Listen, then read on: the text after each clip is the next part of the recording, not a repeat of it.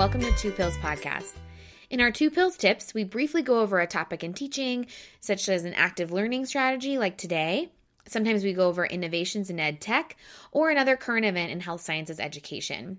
These episodes are shorter than our full interview episodes, so hopefully you can listen to them on your way to class. If you have an idea for a Two Pills tip or someone who we should interview, please send us an email at twopillspodcast at gmail.com. That's T-W-O pillspodcast at gmail.com.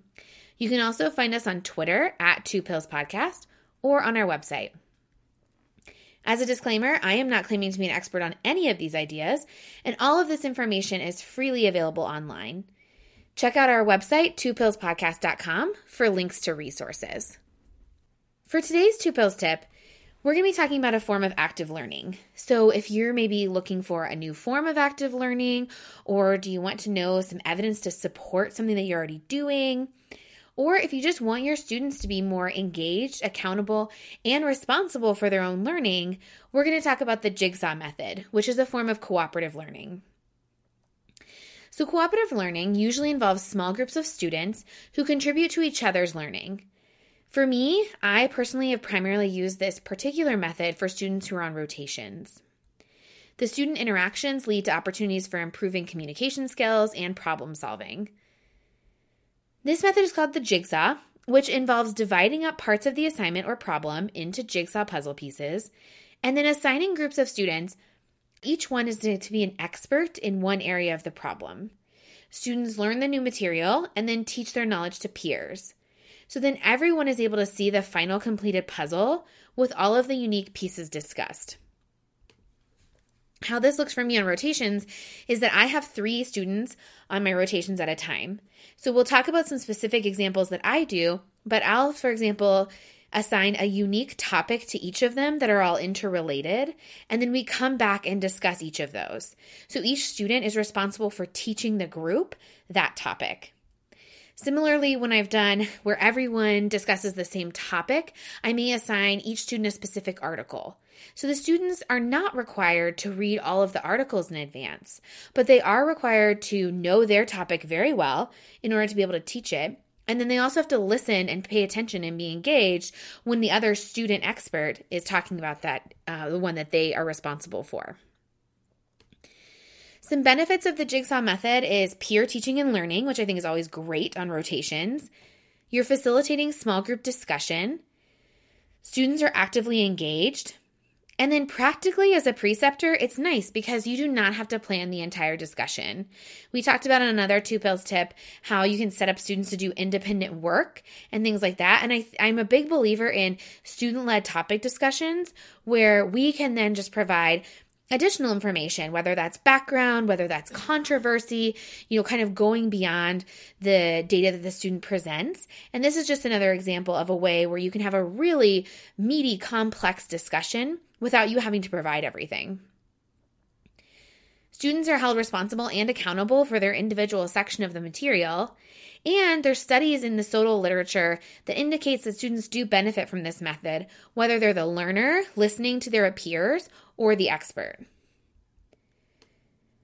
So, once again, just to run through the steps, each student is assigned reading material to complete individually, and then they decide on their own how to best present them information to the group. And then the group reconvenes, and each student shares information on his or her reading to the other learners. In my experience, most of my students will create some kind of handout for their other learners or something like that um, so that they're not just doing it all verbally. As far as specific examples, I've done this with quite a few things. Um, I actually use this every single Tuesday for something that I call Stats Tuesday, which is a play on words of Fat Tuesday. So I have Stats Tuesday every week because I think a lot of our students could really benefit from review of statistics and especially how they apply to evidence. So I assign something like ratios.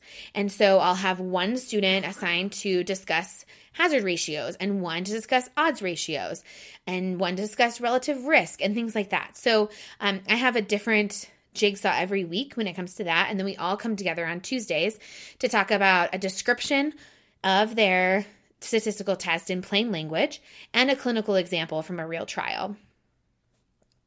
Another popular one on my rotation has been acid base disorders. So I'll assign one student metabolic acidosis, another one, both types of alkalosis, because they're, they don't seem to be as difficult. One student gets mixed um, and things like that. One that I have coming up this week is on maintenance fluids. So I assigned one student to take just generally the salines. So take the normal salines and the half normal salines. Another one needs to talk about times when we're going to use maintenance fluids that include D5. And then another one, I assigned all the calculations that you can do to create the correct rate of maintenance fluids. Additionally, for those of you who um, are keeping track of the new vancomycin guidelines, I recently assigned each student an article on AUC monitoring in vancomycin.